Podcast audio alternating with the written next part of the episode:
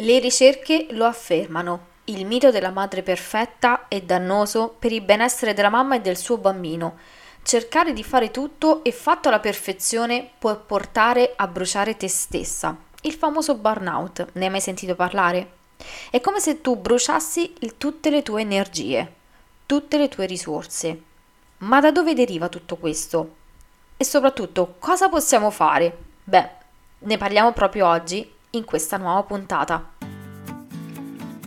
Ciao, sono Sara, psicologa e mamma e ti do il benvenuto nel mio podcast, Il Salotto delle Mamme. Uno spazio virtuale in cui condividerò con te storie, riflessioni e strategie per vivere una maternità più consapevole e felice, a piccoli passi, giorno dopo giorno.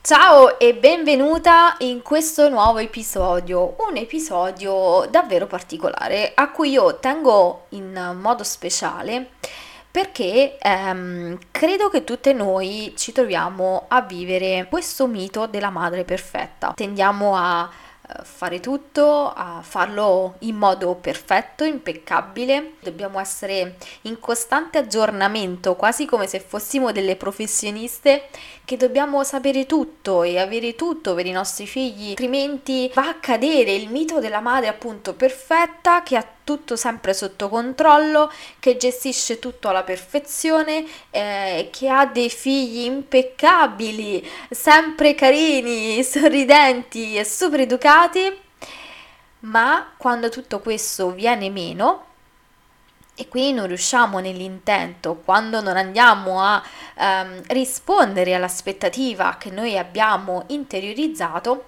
iniziamo a provare un senso di rabbia, di ansia, di colpa, lui c'è sempre, e anche a volte di vergogna.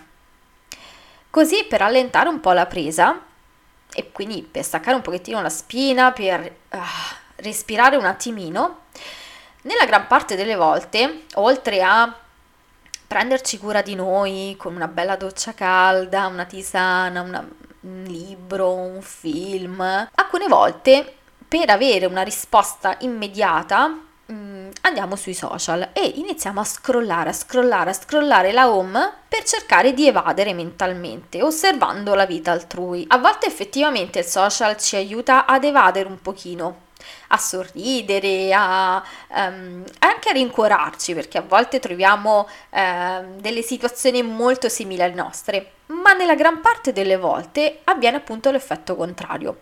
Vediamo delle mamme che sembrano avere tutto, una casa immacolata, cene e merende fatte in casa, bei vestiti, carriere appaganti, bambini che non piangono, un'organizzazione da fare invidia al miglior professional organizer, e riescono a destreggiarsi al meglio fra il lavoro, impegni dei bambini, la casa, anche se in famiglia sono in 6, in 7 o in 8 e tu sei lì e dici caspita noi siamo in 3 e non riesco a far quadrare neanche i conti. La realtà è che siamo in sovraccarico di informazioni e sentiamo sempre di non fare mai abbastanza o di non saperne mai abbastanza. In poche parole ci sentiamo come se non fossimo abbastanza brave e come se dovessimo costantemente eh, dimostrare che noi siamo delle mamme bravissime, che i nostri figli sono bravissimi. Ti risuonano familiari queste parole? Soffermati un attimo sulle emozioni che stai provando, sulle emozioni che stai provando in questo momento. Fai insieme a me un respiro profondo. Butta fuori tutto, perché voglio oggi che tu sappia che non sei sola. Che tutte noi mamme, anche qui la sottoscritta, chi più e chi meno, sperimentiamo queste sensazioni e queste emozioni. Però Oggi voglio riflettere un pochettino con te, non solo sulle emozioni che stai provando in questo momento e mi raccomando, se ne hai bisogno, ferma un attimo l'episodio, metti pausa e soffermati su quello che stai vivendo, perché se è molto forte, prova a viverlo, a riconoscerlo. Se hai bisogno, scrivi, annota tutto e poi eventualmente lo vai a riprendere. Ma quello che vorrei fare oggi è anche riflettere su che cosa significa per te essere una brava mamma. cosa dovrebbe fare una brava mamma secondo te? Perché quando diciamo che vogliamo essere delle brave mamme, ciò a cui stiamo puntando è alla perfezione e seppur sappiamo che la perfezione è irraggiungibile, cioè intellettualmente lo sappiamo, nella realtà continuiamo a, perseguirla. E questo porta l'asticella delle nostre aspettative e degli obiettivi da raggiungere sempre più in alto e quando continuiamo a non raggiungere quell'obiettivo ci esauriamo nel vero senso della parola, cioè esauriamo anche le nostre energie. Quindi questo ci porta a eh, non riuscire più a controllare le nostre emozioni, siamo stanche, insoddisfatte, incapaci di pensare in modo chiaro, siamo disconnesse non solo con noi stesse ma soprattutto con i nostri figli. E questo ci porta poi a un circolo vizioso che andrà continuamente a confermare il nostro pensiero, ovvero non sono in grado di essere una brava mamma, sono un genitore inefficace. Crediamo che il solo prenderci del tempo a volte eh, il famoso staccare la spina e prenderci cura di noi stesse, andrà ad alleviare la nostra ansia, rabbia e stanchezza. Questo è vero perché per carità un bagno caldo, una doccia calda, una bella tisana, un bel caffè con un'amica con cui possiamo sfogarci, possono essere dei momenti che effettivamente ci fanno stare bene e un pochettino ci aiutano a ricaricarci, ma non sono sempre sufficienti. So che dall'altra parte stai dicendo, vabbè Sara, quindi che dovrei fare allora? Hai mai sentito parlare del concetto della madre sufficientemente buona? Questo è un termine che è stato coniato dal pediatra e psicoanalista Donald Winnicott, che io personalmente amo. Rimasi affascinata da questo approccio, che implica eh, l'essere adattivi, cioè l'essere anche sensibili e reattivi ai bisogni e alle capacità dello sviluppo dei nostri figli. Ma cosa significa? Allora, qui siamo in netto contrasto con l'ideale del genitore perfetto e eh, con questo approccio dobbiamo riconoscere che noi non possiamo essere onnipresenti, non possiamo essere tutto e fare tutto fatto bene e che questo va bene, che è ok. E meno male, perché siamo esseri umani.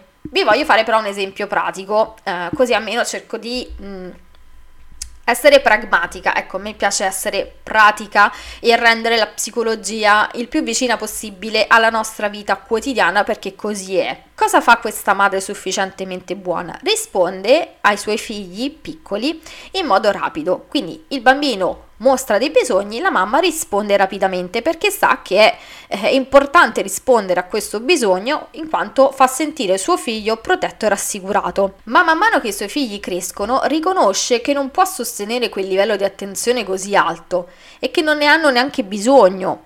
Questo permetterà ai bambini di eh, essere a disagio, di provare il disagio, di provare delusione, di provare un senso di frustrazione e di essere triste. E attraverso questi piccoli e gestibili fallimenti i figli crescono mentalmente ed emotivamente e quindi sono più eh, preparati a vivere questo mondo. Ora, questo non vuol dire che dovremmo creare dei momenti di tensione con lo scopo di insegnare ai nostri figli che il mondo non ruota attorno a loro.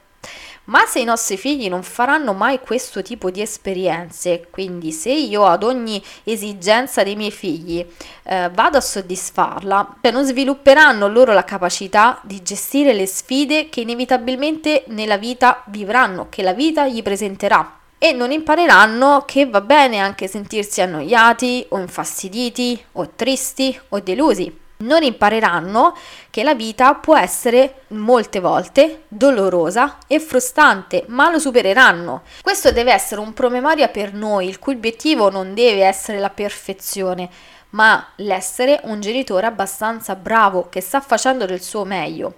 E quando riusciremo a riformulare questo ideale, accettando che stiamo facendo del nostro meglio, nei limiti del nostro, eh, delle nostre risorse chiaramente, potremo riprenderci la gioia e la fiducia in noi stessi e nella maternità. Tuo figlio o tua figlia non vuole una mamma perfetta, non ti sta chiedendo di essere perfetta, ma autentica, che è diverso, mostrandoti così come sei. Per questo oggi ti chiedo di provare a riconoscere il tuo abbastanza e accettare come sei. Questo non significa che eh, non dobbiamo uh, migliorare laddove sentiamo la necessità di crescere, di migliorare, ma accettare che in alcune giornate può esserci del caos a fine giornata, che non sempre le cose vanno come noi vorremmo e che non sempre possiamo organizzare e tenere tutto sotto controllo e che eh, a volte i nostri figli piangono e ci sono delle situazioni in cui noi non possiamo fare molto. Accettiamo ciò che noi stiamo provando a dare, ovvero il nostro meglio.